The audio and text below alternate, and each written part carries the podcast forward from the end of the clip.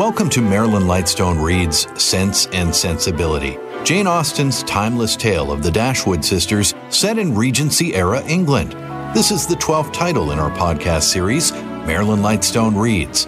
If this is your first time with us, you can find all the other novels in our series, plus new episodes, at classicalfm.ca or through your favorite podcast app. Now, let's turn to Marilyn as she reads Sense and Sensibility.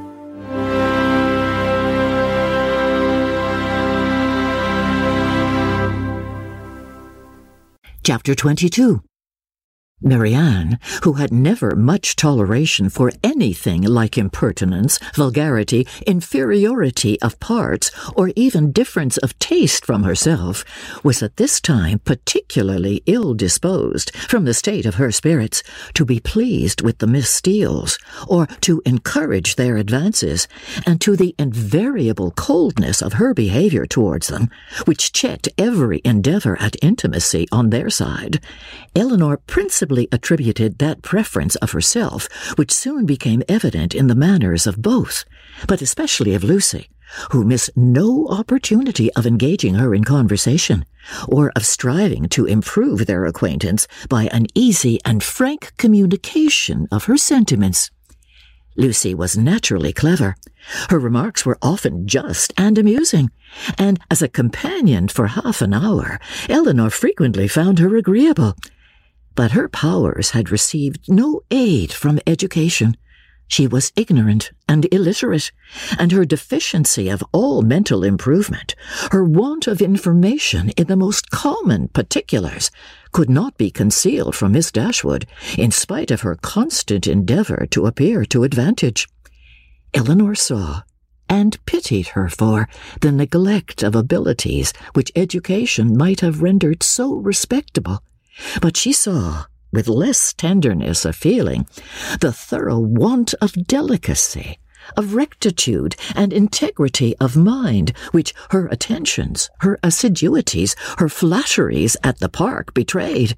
And she could have no lasting satisfaction in the company of a person who joined insincerity with ignorance whose want of instruction prevented their meeting in conversation on terms of equality, and whose conduct towards others made every show of attention and deference towards herself perfectly valueless.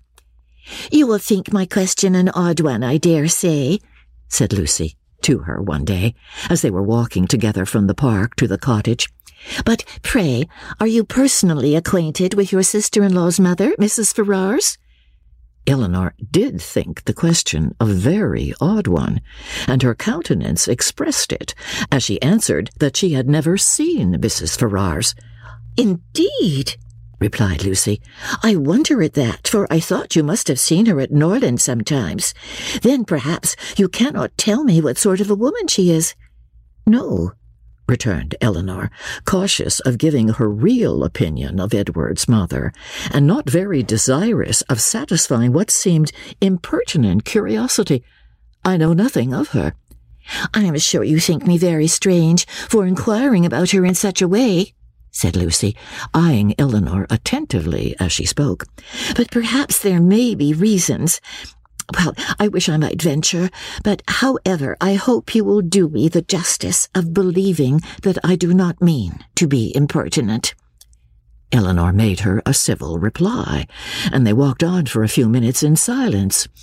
It was broken by Lucy, who renewed the subject again by saying, with some hesitation, I cannot bear to to have you think me impertinently curious. I am sure I would rather do anything in the world than be thought so by a person whose good opinion is so well worth having as yours. And I am sure I should not have the smallest fear of trusting you. Indeed, I should be very glad of your advice how to manage in such an uncomfortable situation as I am. But However, there is no occasion to trouble you. I am sorry you do not happen to know Mrs. Ferrars. I am sorry I do not. said Elinor, in great astonishment, if it could be of any use to you to know my opinion of her. But really, I never understood that you were at all connected with that family, and therefore I am a little surprised, I confess, at so serious an inquiry into her character. I dare say you are, and I am sure I do not at all wonder at it.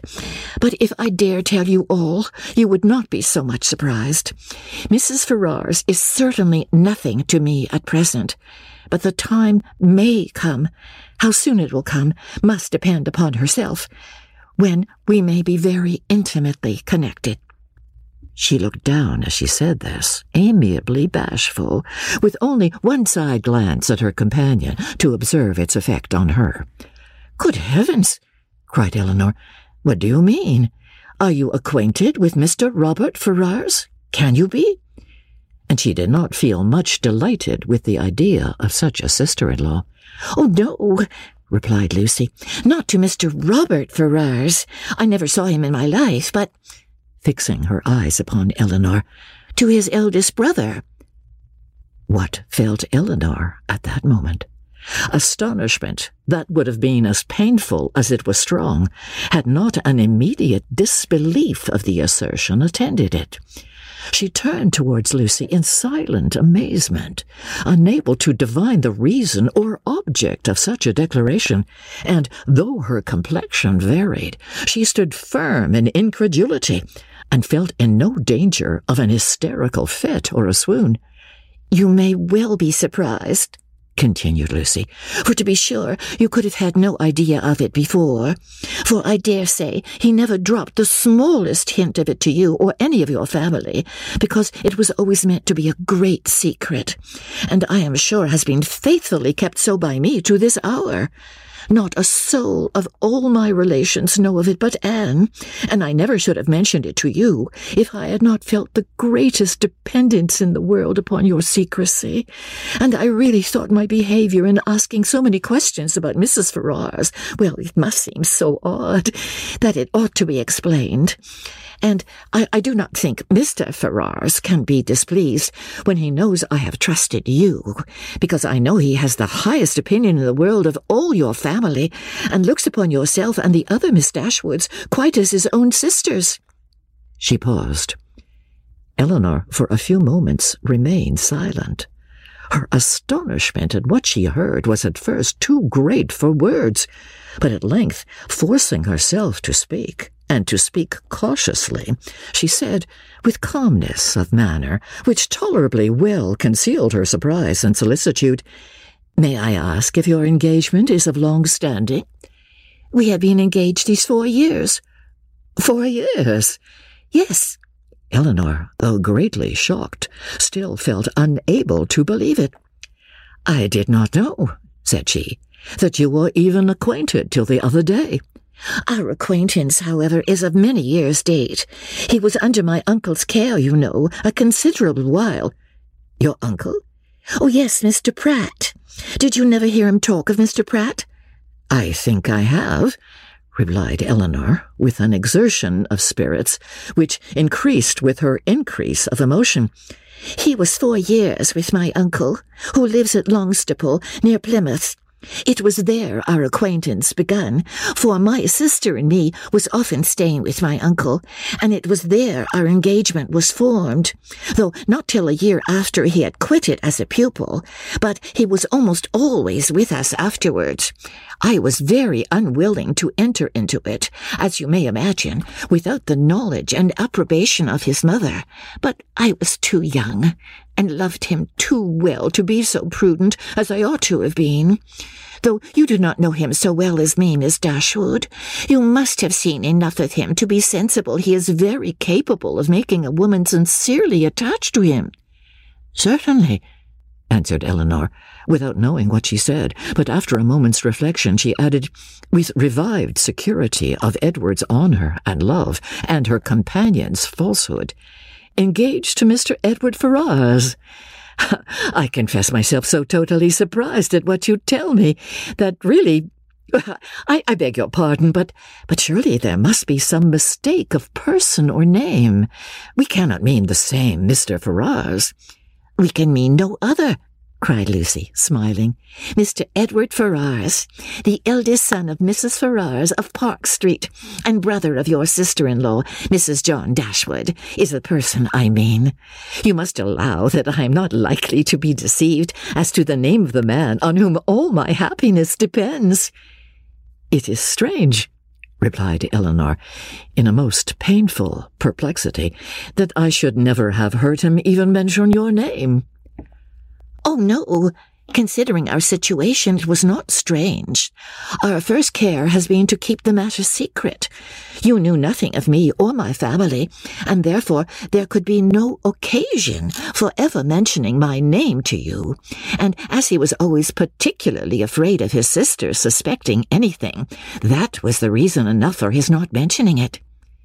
She was silent.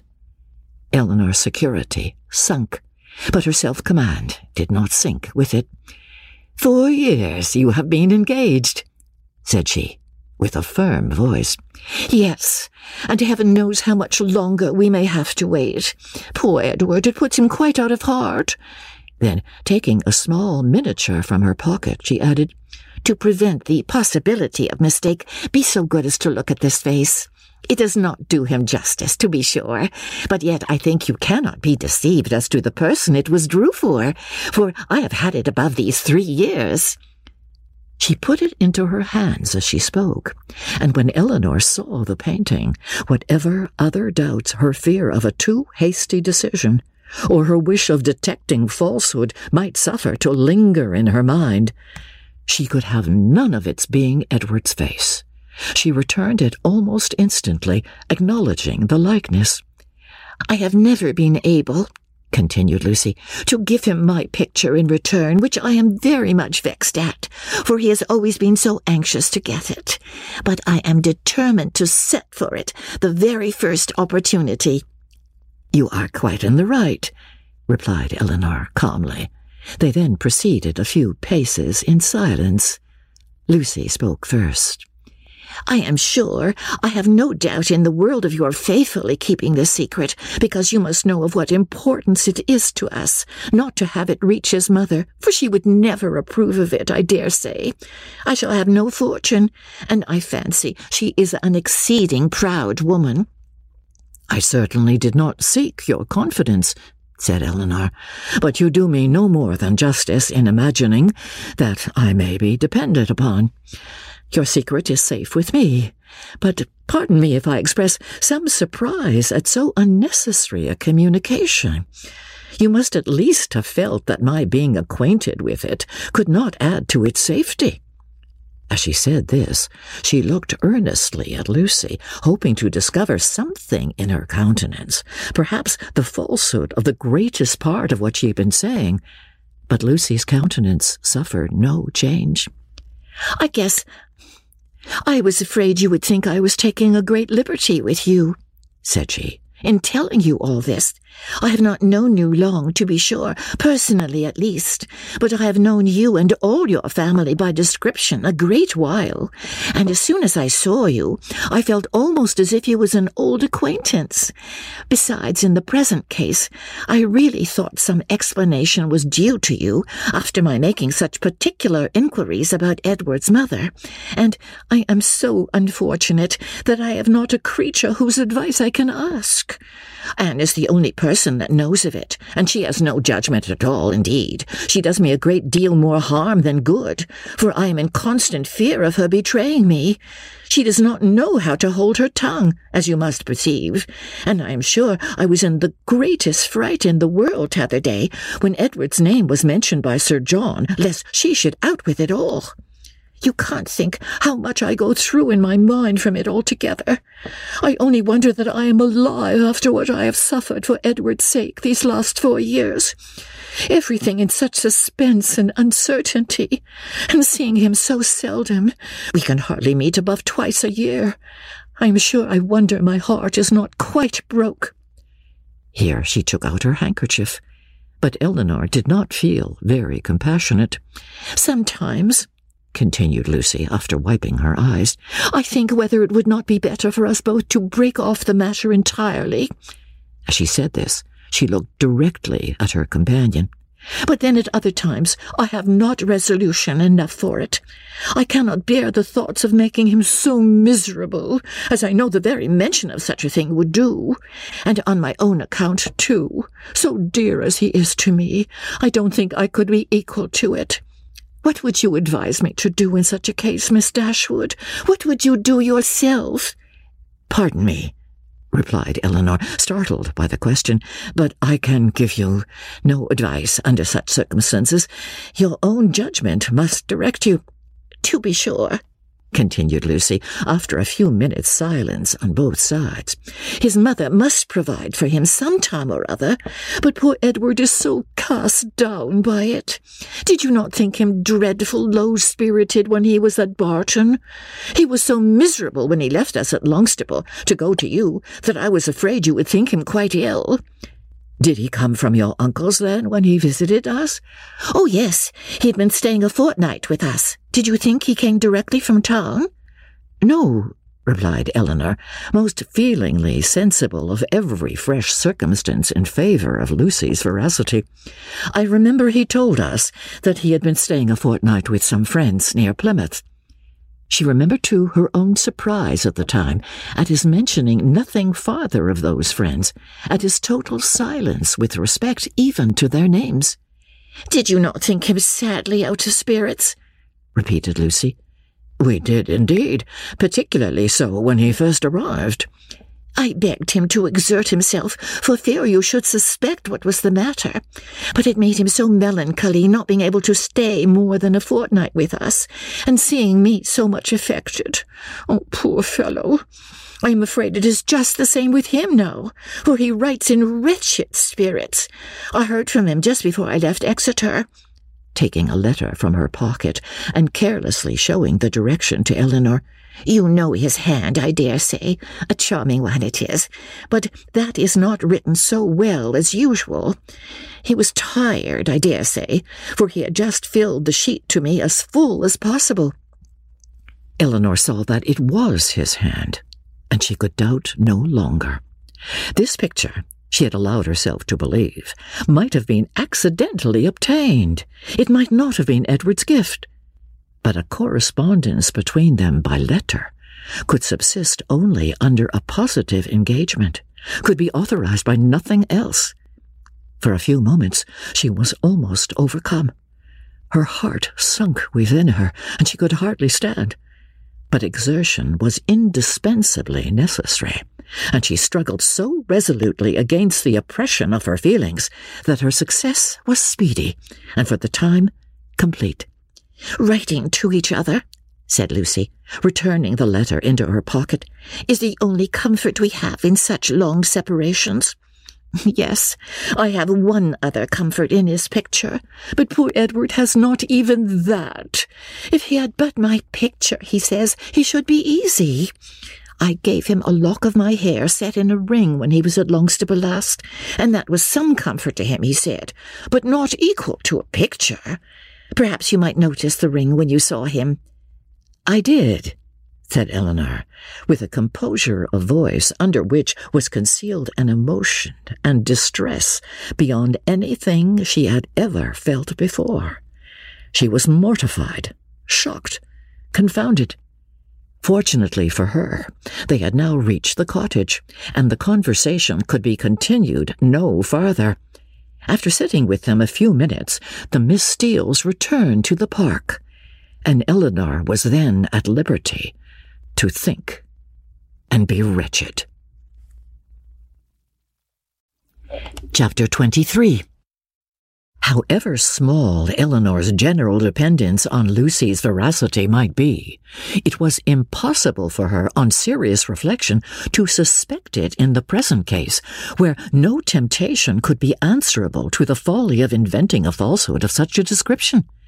What Lucy had asserted to be true, therefore, Elinor could not, dared not longer doubt, supported as it was, too, on every side by such probabilities and proofs, and contradicted by nothing but her own wishes.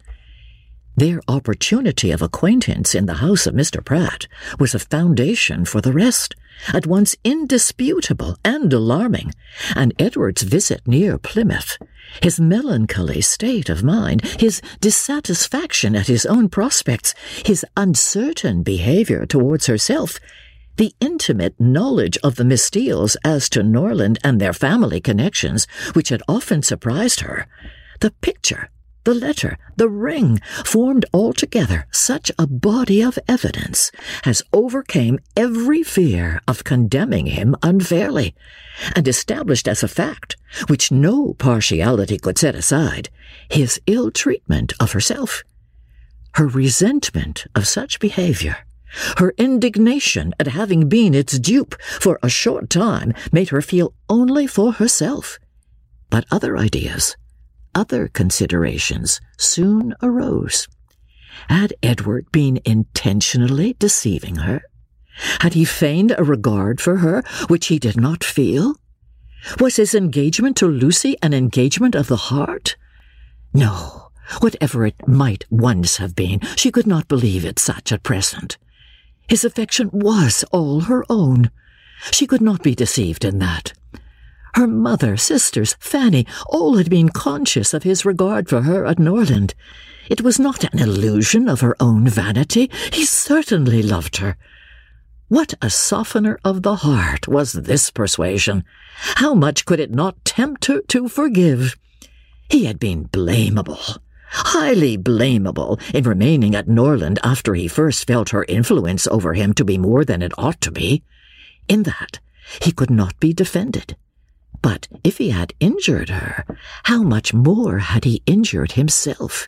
If her case was pitiable, his was hopeless. His imprudence had made her miserable for a while, but it seemed to have deprived himself of all chance of ever being otherwise. She might in time regain tranquillity, but he, what had he to look forward to? Could he ever be tolerably happy with Lucy Steele? Could he, were his affection for herself out of the question, with his integrity, his delicacy, and well informed mind, be satisfied with a wife like her? Illiterate, artful, and selfish? The youthful infatuation of nineteen would naturally blind him to everything but her beauty and good nature. But the four succeeding years, years which, if rationally spent, gave such improvement to the understanding, must have opened his eyes to her defects of education, while the same period of time, spent on her side in inferior society and more frivolous pursuits, had perhaps robbed her of that simplicity which might once have given an interesting character to her beauty.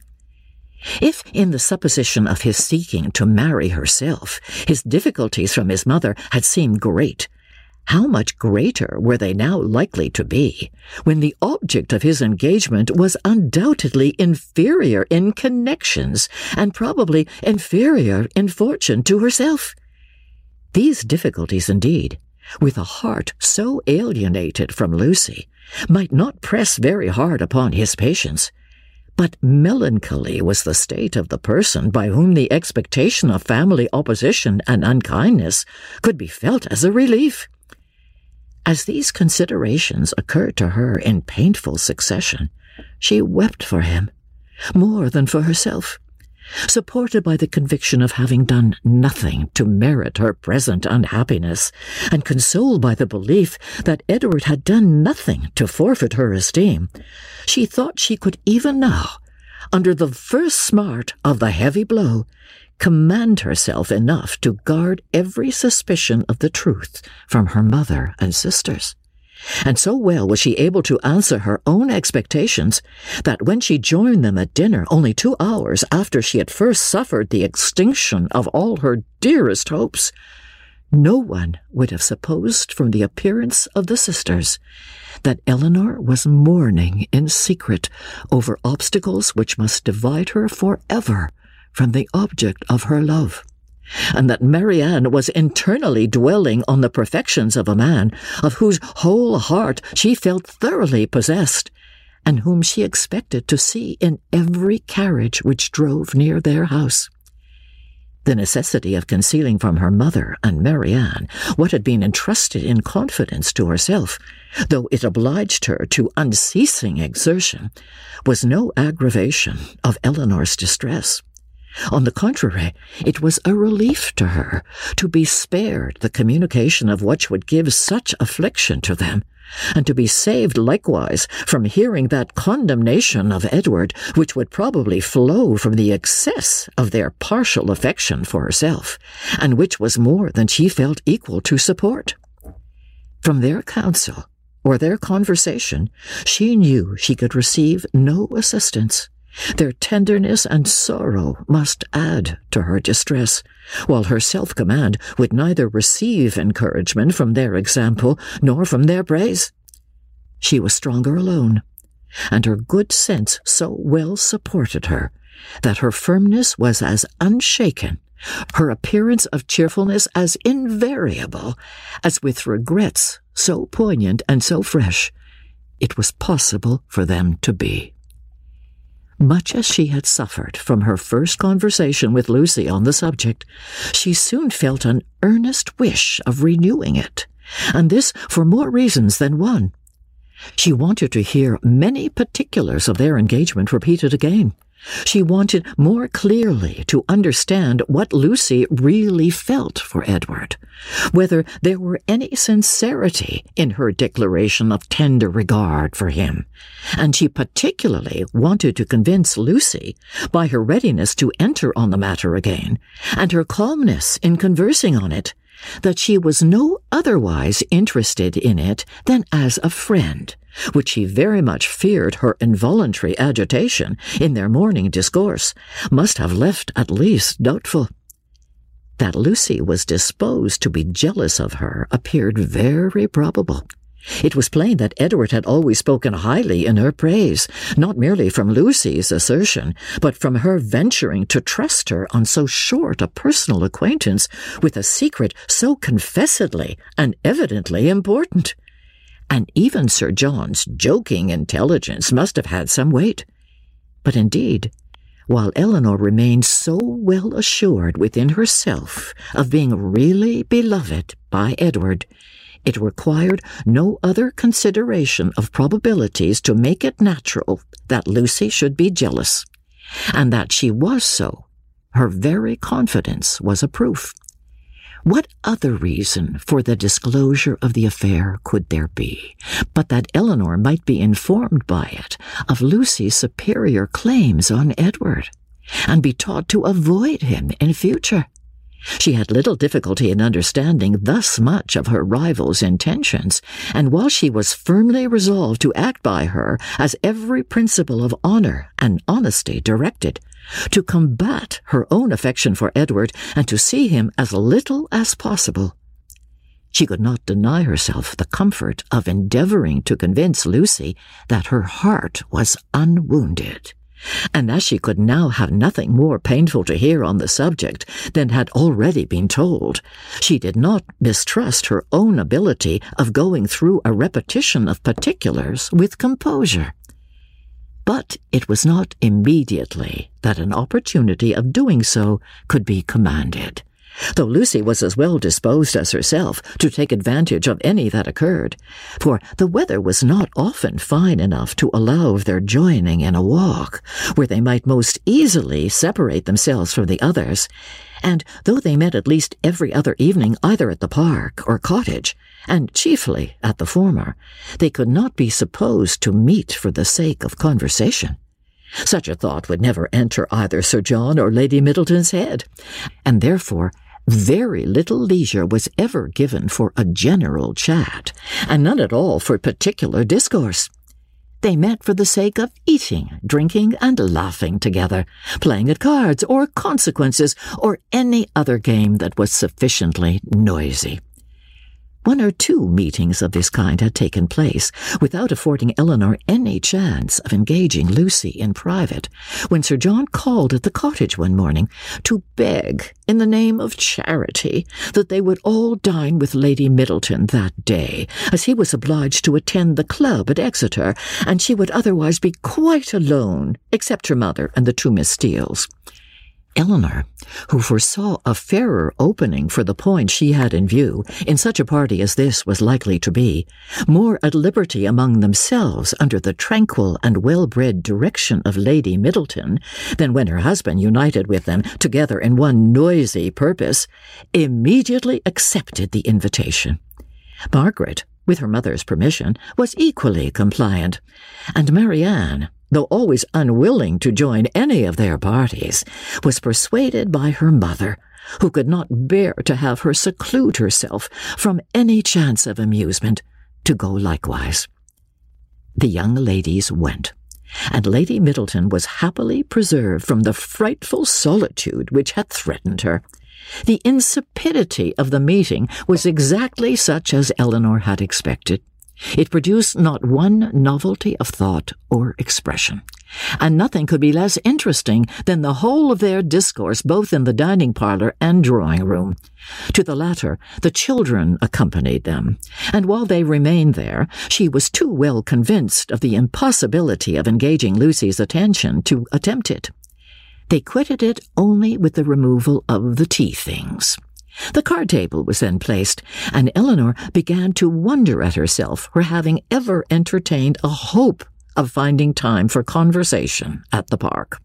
They all rose up in preparation for a round game. I am glad, said Lady Middleton to Lucy, you are not going to finish poor little Anna Maria's basket this evening, for I am sure it must hurt your eyes to work filigree by candlelight, and we will make the dear little love some amends for her disappointment tomorrow, and then I hope she will not much mind it. This hint was enough. Lucy recollected herself instantly and replied, Indeed, you are very much mistaken, Lady Middleton. I am only waiting to know whether you can make your party without me, or I should have been at my filigree already. I would not disappoint the little angel for all the world, and if you want me at the card table now, I am resolved to finish the basket after supper. You are very good. I hope it won't hurt your eyes. Will you ring the bell for some working candles? My poor little girl would be sadly disappointed, I know, if the basket was not finished tomorrow, for though I told her it certainly would not, I am sure she depends upon having it done. Lucy directly drew her work table near her and reseated herself with an alacrity and cheerfulness which seemed to infer that she could taste no greater delight than in making a filigree basket for a spoiled child. Lady Middleton proposed a rubber of casino to the others. No one made any objection but Marianne, who, with her usual inattention to the forms of general civility, exclaimed, Your ladyship will have the goodness to excuse me. You know I detest cards. I shall go to the pianoforte. I have not touched it since it was tuned. And without further ceremony, she turned away and walked to the instrument. Lady Middleton looked as if she thanked heaven that she had never made so rude a speech. Marianne can never keep long from that instrument, you know, ma'am, said Elinor, endeavouring to smooth away the offence, and I do not much wonder at it, for it is the very best toned pianoforte I have ever heard. The remaining five were now to draw their cards. Perhaps, continued Elinor, if I should happen to cut out, I may be of some use to Miss Lucy Steele in rolling her papers for her, and there is much still to be done to the basket, that it must be impossible, I think, for her labour singly to finish it this evening. I should like the word exceedingly if she would allow me a share in it. Indeed, I shall be very much obliged to you for your help, cried Lucy, for I find there is more to be done to it than I thought there was, and it would be a shocking thing to disappoint dear Anna Maria after all. Oh, that would be terrible indeed, said Miss Steele. Dear little soul, how I do love her. You are very kind, said Lady Middleton to Elinor, and as you really like the work, perhaps you will be as well pleased not to cut in till another rubber. Or will you take your chance now?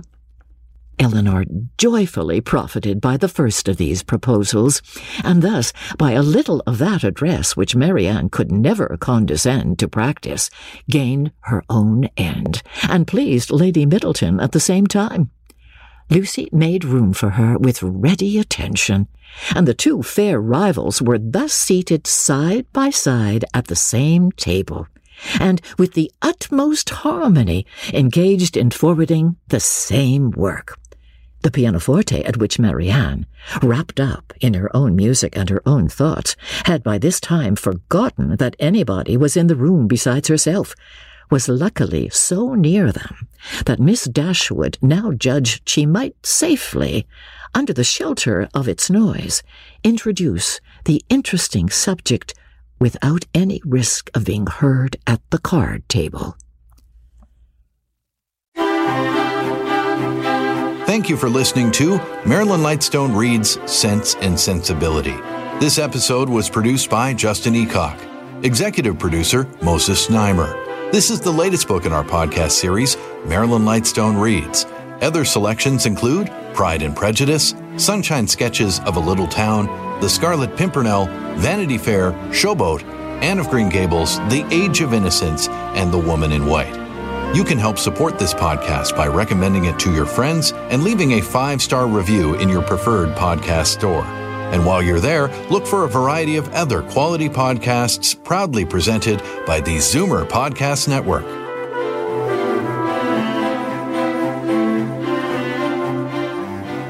This podcast is proudly produced and presented by the Zoomer Podcast Network, home of great podcasts like Marilyn Lightstone Reads. Idea City on the Air, and The Garden Show.